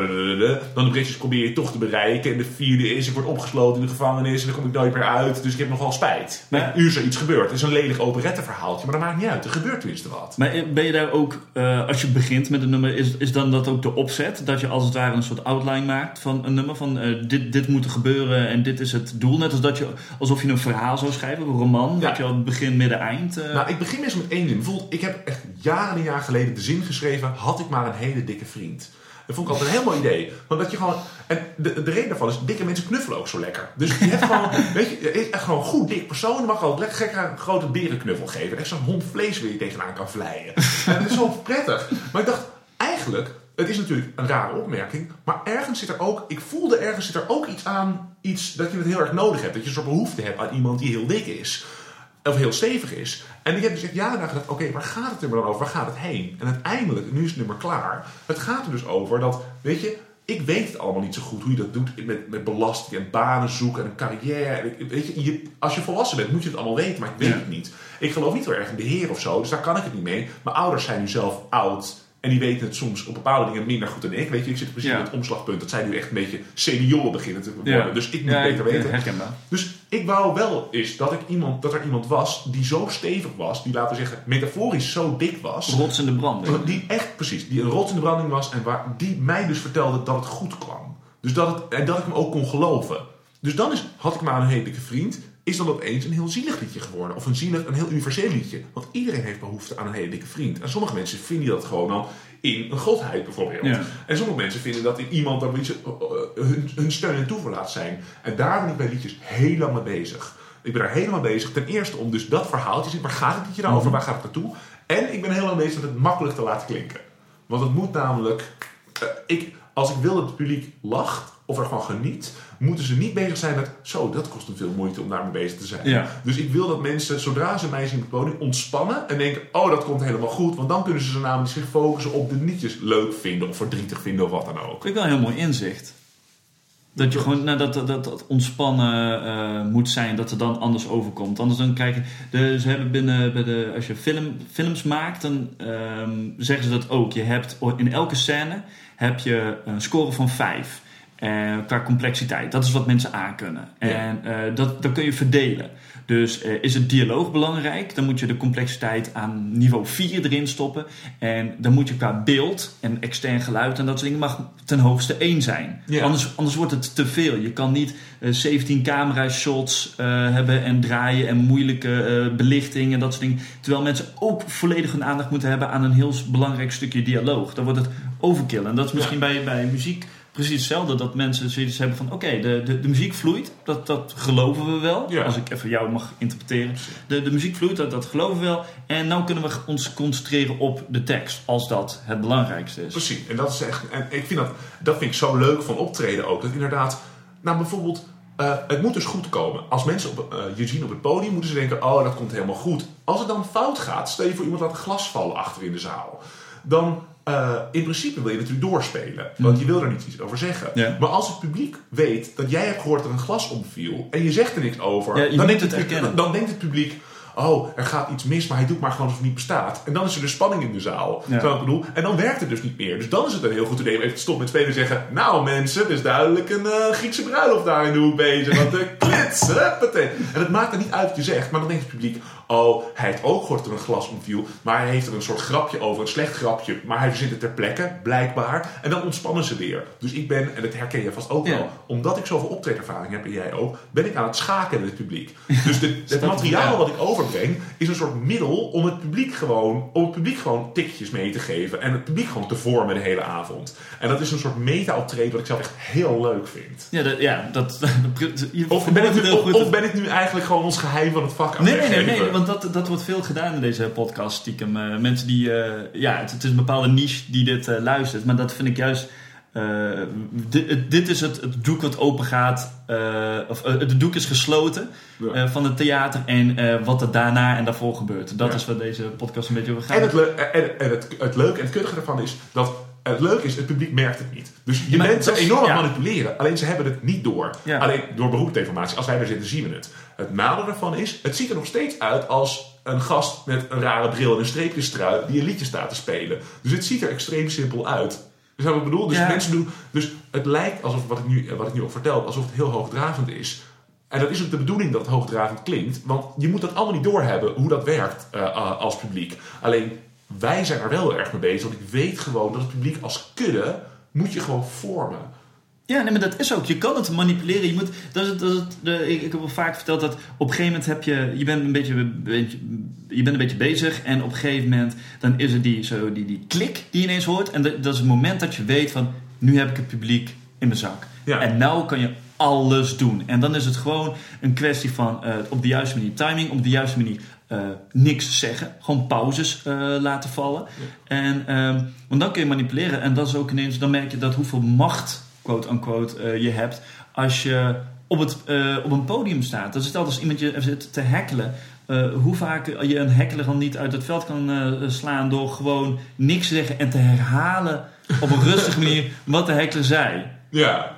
En, alleen dat, en dan een beetje raar kijken en gewoon heel rustig herhalen. En dan heeft het publiek van, ja, ja, dat is inderdaad heel dom. En dan heb je niks, dan heb je niks gedaan. Dan, weet je, dan wordt hij het laatste gekozen bij een team. Want dan Ja. heb je gewoon de hele zaal. Ja, het is, het is zo leuk om mee bezig te zijn. En dat is trouwens ook precies de reden. Ik repeteer heel veel. Dus in deze kamer doe, speel ik gewoon bijna dagelijks mijn voorstelling. Ja. En ik doe ook alsof het. Ik heb ook in mijn hoofd een publiek wat ook reageert. En ook dingen terugzegt. Want om dit te doen, om dus te, te schakelen met het publiek, om, om op metaniveau een voorstelling te spelen, moet je best wel veel werkgeheugen vrij hebben. Ik ben echt een nerd. Heerlijk, heerlijk. Dus Ga door, ik hang aan je ram. ja, ja. Gadverdamme. Dus je moet gewoon veel werkgeheugen vrij hebben. En de enige manier om dat te doen is niet te veel bezig te moeten zijn met wat je tekst ook weer was. Of hoe je dat nummer ook weer moet spelen. Dus je moet het heel veel repeteren. Want dan kan, ik namelijk, kan er namelijk van alles in de zaal gebeuren. En dan kan ik daar mijn aandacht aan besteden zonder dat ik vreselijk bezig ben met het liedje spelen. Maar is het niet zo, eh, ik wil er graag twee dingen over zeggen. Nee, dat, ehm, als ik ze zo meteen nog eh, kan onthouden. Nee, maar is het niet zo dat als je, je aan het repeteren bent, dat je, en je, je zegt je, in je- tijdens het repeteren verwacht je al bepaalde reacties. En als die reacties niet komen, Ja. kun je dan wel gewoon doorspelen zonder dat het publiek het merkt? Want dat is natuurlijk eh, de, het mooiste voorbeeld van als iemand doodgaat op een podium. Dat, dat ze van, nou mensen, en toen zei hij, nee, ik zit bij de brandweer. Ja, En dat er niks gebeurt. Ja, en, en dat dat niet werkt, dan kun je, dat, kun je daar overheen zijn? Oh, er zijn, al, er zijn al vaste technieken om dat te doen. Als je een grap maakt en niemand lacht. Ik heb bijvoorbeeld... Ja, ik eh, weet al wat gaat komen. Precies, ja. Dat je kan zeggen... Nou, ik vond hem wel leuk. Of Ja. te flauw. Of, oh, Ja. ik snap jullie gewoon niet. Nou, deze doe ik ook nooit meer. Nee, Ik snap je van die... Dat is eh, leuk, ja, ik steek mijn nek uit, maar nou, laat maar dan. Maak nog geen grappen. Nee, nee, nee, nee, ga ik nu een heel serieus verhaal vertellen. het is wat, hè, Nietzsche. Zie je? Ja, natuurlijk. Dat, dat, dat is, laten we zeggen, dat is, dat is ook wel weer het vak om zo te doen. En ik moet zeggen, het publiek wat dus in mijn kamer zit, in mijn hoofd, als Ja. ik de voorstelling doorspeel, ik zit te denken, achter jou is dus de schoenmaker, die is nu dicht op, eh, op, eh, op zondag. Mhm. Maar die schoenmaker, dat is de man, schoenmaker, maar hij verkoopt toch allemaal andere reut, want hij probeert, hij had een Sleutels, gok ik. Het ja, zijn schoenmakers en ja, sleutels. die enorme sleutel. Maar ook nepsieraden, tweedehands boeken. En hij had een paar maanden geleden had hij een briefje in het raam hangen. En daar stond op collega gezocht. En die heeft daar twee maanden gehangen. En toen heeft hij het papiertje weggehaald. Oh, dat. Zo'n zielige man. Ah, hij is wel echt heel aardig trouwens. Maar eh, eh, hij staat dus vaak buiten zijn eh, winkel even een sigaret te roken. En dan sta ik dus heel vaak op te treden tegen de blinde muur hier. En ik zie echt heel vaak gewoon een beetje verbaasd naar me kijken. Want dit is een man alleen gewoon. Ik, wel, ja mensen, ik hoor wat jullie denken. Doen. Het is een beetje freaky. Ehm, maar het publiek wat hier zit verandert ook. Ik pas het ook aan. Dus ik, weet je, ik ga de voorstelling spelen en denk, oké, nu een publiek van bejaarden. Nou, ik vind het wel mooi, je bent echt heel analytisch bezig. Misschien niet altijd even bewust van hetgene, tenzij je erover door gaat denken. En dan merk je het wel. Maar gewoon hoe jij je liedjes insteekt, hoe je, hoe je repeteert. eh, met, met, met het begin, met het eind. Al die, al die, die dingen. Dat zijn vrij... ehm, eh, wat is het goede woord?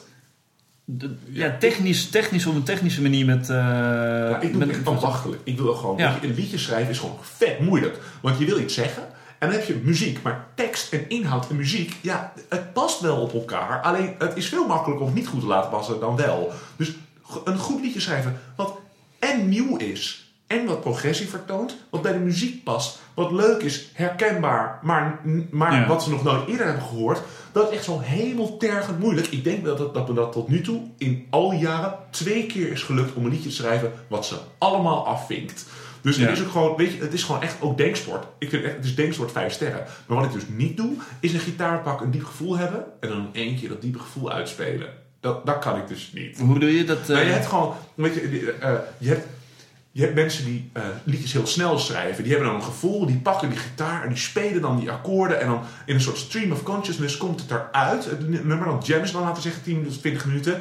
En dan schrappen ze wat dingen en dan hebben ze uiteindelijk het liedje. Dat is dan heel erg, dat is dan eh, emotioneel erg ingedikt. Nou, dat vind ik dus heel moeilijk om te doen. Want ik schrijf echt ambachtelijk. Dus jij ik, knutselt meer aan ik ben echt enorm aan het knutselen. Ja. Eh, ik vind het heerlijk. Het is ook echt, het is ook echt ik ben ook... Oké, om weer een computeranalogie te maken. Je weet dat je screensaver, toch? Dus als je een tijdje niks doet, en als er gewoon niet zoveel activiteit is, dan, gaat je, dan ga je gewoon je scherm gewoon op waarschijnlijk een fotoslide van je foto's. Dus dan zie je weer de babypop langskomen, weet je. Eh, en bij mij werkt echt mijn screensaver als liedjes schrijven. Dus als ik aan niks aan het denken ben, dan speelt er zich gewoon meestal een liedje wat half af is af in mijn hoofd op loop. En dan probeer ik eruit te vinden, wat klopt er nou nog niet aan? Wat is de volgende zin? Waar zit ik eigenlijk mee? Ik zit, lig s'nachts ook vaak een uurtje wakker. En dan ben ik gewoon half in slaap ook aan liedjes aan het schrijven. ja, dat is ook wel herkenbaar. Ja, ik heb het ook al... Het is een beetje freaky als ik het zo vertel. Want ik Nee, dat is- mijn nee, werkgeheugen ik- staat ik- de schoolstand en mijn screensaver. Echt vijf, vijf minuten zonder actie schiet gewoon mijn Ja. aan. Ik heb precies hetzelfde. Dat is ook de reden dat ik niet eh, snel in slaap kan vallen. Ik ben een hele slechte slaper. En dat ik, ik lig gegarandeerd een uur tot anderhalf uur wakker. Omdat ik dan nog allemaal ideeën komen in me op. Die ik allemaal weer op moet schrijven. En eh, allemaal de dingen. Maar wat ik- nog wilde vragen. Want ik zei net, ik wil graag de volgende twee dingen ja, ja, vertellen. je hebt er weer tijd ook. Goed gedaan, dit soort shit moet ik ook opschrijven gewoon.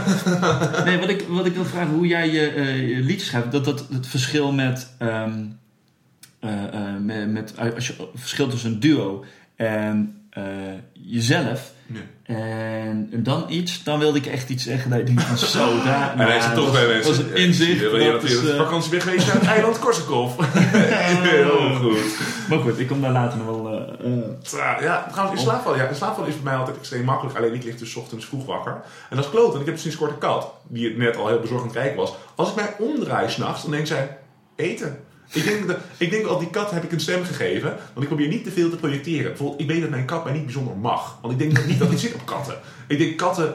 eh, Ik, ik denk ook al, die kat noemt mij waarschijnlijk in haar hoofd die gast. de, de grote voelgever. Nou, die gast van het eten. Die Ja. gast, weet je wel, die gewoon de verwarming aanzet. Die gast, dus als mij s'nachts omdraai, denk ze, nou, die gast hier is wakker, die gaan we dus nu eten geven. Als ik dat dan dus niet doe, dan zet ze haar pootje met uitgestoken nagels op mijn wang neer en beweegt hem langzaam naar beneden. Wat echt heel erg freaky is. Dus ik bedoel, mijn, mijn- ik val wel snel in slaap, maar 's ochtends, ik moet zeggen, die kat die houdt me wel ochtends wel wakker. Maar meestal ben ik dan ook gewoon inderdaad liedjes aan het schrijven. Weet je al, ik ben hem nu aan het volgen, maar weet je wat je over vragen? nee, hè, het is Nee, ik, ik, probeer, ik ben echt aan het nadenken. Maar, verdwenen. nee, maar wat, wat zijn er nog meer dingen die jij merkt dan? Om het even... eh, Om solo te spelen bedoel je? Of, Nou, het verschil tussen eh, als duo en eh, solo. Want wat, wat is de. Je, je bent begonnen met het idee van: eh, ik, vind, eh, ik heb, ik heb eh, podiumvrees. Van, Ja. ik, ik, durf niet. Tot aan van: hey, beetje bij beetje vind ik het leuk. En nou vind je het heel leuk. Wat, Ja. wat is het element wat jij heel leuk vindt aan, aan optreden? Waarom, Nee. waarom doe je het? Als het als, Nee, dat was de grote vraag. Toen ik stopte met, met, met optreden in mijn duo, heb ik echt een jaar ook genomen om uit te zoeken, moet ik eigenlijk op een podium staan? Misschien is dat wel helemaal niet nuttig voor mij, maar het blijkt dat het wel zo is. En dat komt, nou ja, ten eerste omdat gewoon bevestiging is altijd leuk. En eh, als ik het thuis zit te schrijven, het niet uit te voeren, dat vind ik ook een beetje loos, eerlijk gezegd. Ja. Maar wat vooral blijkt, is dat langzamerhand, eh, als ik thuis iets schrijf en ik denk echt, dit is echt, dit gaan ze hartstikke leuk vinden, dan is de kans dat ze het daadwerkelijk hartstikke leuk vinden best groot. Ik bedoel, mijn succesrate is lang niet 100%, maar heel vaak heb ik het redelijk bij het juiste eind. Omdat je het ook al een hele tijd doet. Precies, dat is natuurlijk ook puur door gewoon ervaring. Dat na een ja. tijdje denk je, ja, dit is een beetje flauw. De deze heb je ook gehad. Die denkt, deze grap is eigenlijk te flauw. Ja. Maar ik weet gewoon zeker dat ze vinden Ja, het zo leuk. oh. En andersom Oh. ook. Er ook. En er zitten in elke voorstelling minstens drie grappen. Waarvan ik weet, die gaat niemand om lachen. Maar ik doe hem gewoon puur omdat ik hem zelf hilarisch leuk Ja. vind. En dan hoop je natuurlijk eigenlijk dat ooit een keertje, weet je wel, de, de, de, de, het, hele, het vindt. hele Poolse strandvolleybalteam, de, dat de, de damessectie daar zit. En dat ze dan die grap heel leuk vinden. En daarom dan denken, dit is echt de man voor mij, de, de, weet je, de vader van mijn liefdesbaby. Dus, maar die grap moet er ook absoluut in zitten. Dat vind ik echt heel leuk. En ik merk dus inderdaad, als ik thuis schrijf, het publiek wat in mijn hoofd naar mijn voorstelling kijkt, eh, is redelijk gelijk aan het publiek wat er uiteindelijk zit. En ik vind het gewoon zo gaaf. Ja, dat is puur toeval natuurlijk. Ja, en het is gewoon zo gaaf als het lukt. Weet je hoe eng het is? Omdat heb je dus... Mensen zitten graag in een kudde, hè? Je zit graag, want dan heb je namelijk gewoon... Dan ben je lekker veilig. Het is zo tegennatuurlijk om uit die kudde te stappen... op een verhoging te gaan staan... in het licht, terwijl iedereen in het donker lekker veilig zit. Ja. En dan gaan zeggen... Nou jongens, dit heb ik verzonnen. Leuk, hè? Dat Ja. is echt zo freaky dat elke keer als ik het doe... Alleen, het is waarschijnlijk door de plankenkoord. Elke keer dat ik het doe, voelt het als zo'n overwinning. Het echt van de hoge duikplank afgaan. En ik ben er echt verslaafd aan. Ja, ik wou net zeggen, want je zei eh, in het begin toen je net voorde, zei van ja, is het nuttig voor mij om op een podium te gaan? Is, is, is het dus nuttig? Want het, Ja. het voelt goed. Maar heb je er nog meer baat bij, be- behalve dat bevestiging wat je net zei? Wat wel een rode draad is. eh, Ja, bij- weet je wat is? Kijk, liedjes schrijven, waar. zegt, eh, liedjes schrijven kan ik echt niet laten. Dat is echt wat ik het allerliefste doe. Maar ja, het heeft natuurlijk alleen maar zin als eh, mensen ook daadwerkelijk die liedjes horen. Dus ik zou best wel ja, voor, dat, dat, voor anderen zou ik ook wel willen schrijven. Maar aangezien, eh, weet je, Herman van Veen belt nog steeds niet. oh, moet ik een 06 even... Eh, nou, precies. Ik heb wel Herman van Veen een keertje geïnterviewd. En toen heb ik een van mijn dromen, ook zo'n grap waar niemand om lachte, vooral Herman zelf niet. Ik heb tegen hem gezegd, ja, jij trekt volle zalen. Vond ik zo leuk om te doen. En hij zei ook helemaal niks terug. Maar ik was zelf dat ik zo in me... Ik wil ook een keertje tegen Beatrix zeggen... Ja, jij kan met je kop op een postzegel. Is zo leuk om keertje te doen. Maar dat is ook... Dit is weer een typische grap. Ja, die werkt voor mij. Maar die werkt voor iemand anders. Maar ik ben er zelf heel gelukkig van. Ja, maar dat is natuurlijk ook een een bepaalde stijl die je op een gegeven moment... dat je bepaalde grappen leuk vindt. Omdat, daarom vind ik Pieter Jouke zo grappig. Die maakt af en toe van die grappen dat je denkt... Ja, dit is, dit is, voor, dit, is zo'n specifieke grap voor co- comedians zelf... dat als je het zelf doet, dan heb je zoiets van... oh, dit is, dit is briljant. Terwijl het publiek... eh, eh, eh, hij had veel succes, maar die, die, dat die een, een, een, schamel lachje op bepaalde hele specifieke grappen. En die zaten er maar heel weinig in van dat soort specifieke grappen. Ja. Maar dat je weet gewoon, dit, ik weet waarom hij deze grap erin houdt. Ja, gewoon puur Gewoon. gewoon. dat je gewoon zo trots kan zijn op je grap. Ja, bijvoorbeeld zo tegen Sinterklaas doe ik altijd een woordgrap die nooit echt goed wordt eh, ontvangen. Dat is namelijk, als ik ooit een keertje een, een, een pornofilm maak met een Sinterklaas thema, dan noem ik hem Oh, kijk er eens komen. En ik moet dat zo om lachen en niemand lacht ooit. En ik maak hem altijd. Dat is heel flauw. Ja, hij is heel flauw, maar hij is zo clean. Oh, kom er eens kijken. Oh, kijk eens komen. Dat is toch prachtig? Ja, het is... eh, En vies. En daardoor Ja. leuker. ook. Wat zie ik nou door de bomen schijnen? Ja, precies. Gewoon klopt daar kinderen. Dat hebben ze- Oh, dat hebben ze allemaal lang verzonnen. Maar die zijn echt te smerig. Ik probeer, ik probeer het wel een beetje christelijk te houden. Ja, maar dat, zo, zo heb je ook, eh, hoorde ik laatst ergens in een andere podcast geloof ik, in Engelse, van eh, dat, zo'n spelletje van ehm, dat ze... eh, eh, dat je films moet eh, noemen Ja. die het, een, soort, soort eufemisme zijn voor naar de wc gaan. Dus dan krijg je eh The Green Mile. Dat soort Operation Dumb, Jump, eh, Dumbo Drop. Of Jumbo Drop, hoe heet die? Ja, en dat soort, dat soort dingen. Dus ja, daar, daar moest ik alleen maar aan denken. Dat, Nice. Goed. Hey, Nee, maar we eh, zijn echt al heel lang eh, bezig en dat vind ik wel heel leuk. Ga Maar, je het nog eh, wel knippen of ga je het gewoon zo nee, nieuw, ik ga eh, het gewoon, dit was zo hem eh, dit was hem gewoon. Oh, dat zit erin. Dus eh, wil, jij nog op een leuke manier eh, afsluiten? Wil jij nog iets dat je denkt van, eh, oh, dit is fucking intens? Misschien moeten we gewoon even eindigen met, met toch dat... Ja. Edelweiss, you seem happy to keep me und. Oké, ik kan een sketchje erbij. Oh, Ja, ik zou het niet doen.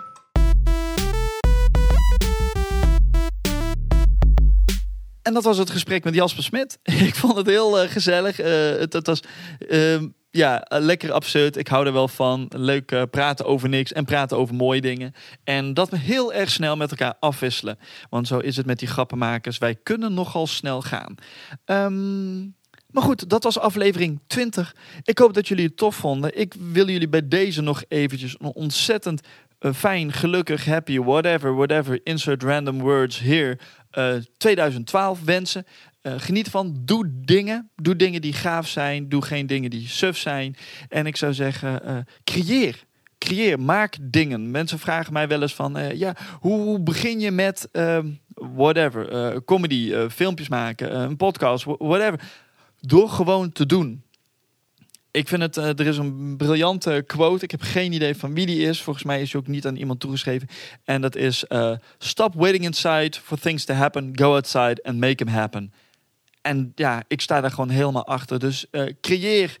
Ik wil dat jullie in 2012 alleen maar gave shit gaan maken. Dus ga- heb je altijd op een podium willen staan, doe het. Ga op een podium staan, ga langs open podia, doe het. Heb je altijd een keer een filmpje willen maken, maak een filmpje. Ik bedoel, je hoeft niet eh, de high-end apparatuur te hebben voor al die shit. Gewoon je telefoon kan tegenwoordig ook eh, met goede kwaliteit filmen. Weet je, hoe, hoe minder dingen je hebt, hoe meer oplossingen je moet bedenken om hetzelfde te creëren. En daardoor ontstaan weer coole dingen. Dus eh, eh, doe dat. Doe eh, wat je wil en creëer. En laat het me weten. En als het gaaf is, dan maak ik daar echt wel ruimte voor in deze podcast. En dan, dan hebben we het erover. En ja, wat dan ook. Dus dat.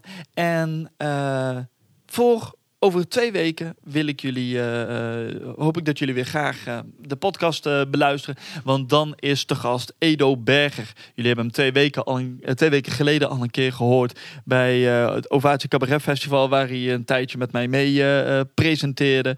En dat is gewoon echt heel erg cool. Het is een mooi gesprek en inclusief muziek. De eerste keer dat we gewoon tracks in de uitzending gaan pompen. En mag dat? Is dat legaal? Weet ik niet. Boeit niet. Ehm, ja, weet je wat? Anders dan, dan schiet het ook gewoon niet, niet op. Weet je wel? Hij heeft die shit gemaakt, dus dat mag ik gewoon doen. Eh, hij vond van wel, dus ja, hè, ik, ik lul er te veel. Ik denk er te veel over na. Gewoon doen. Dus, nogmaals, fijn 2012. Geniet van alles waar je van je wil genieten. En eh, ik ben er over twee weken weer. Tot dan, mazzel.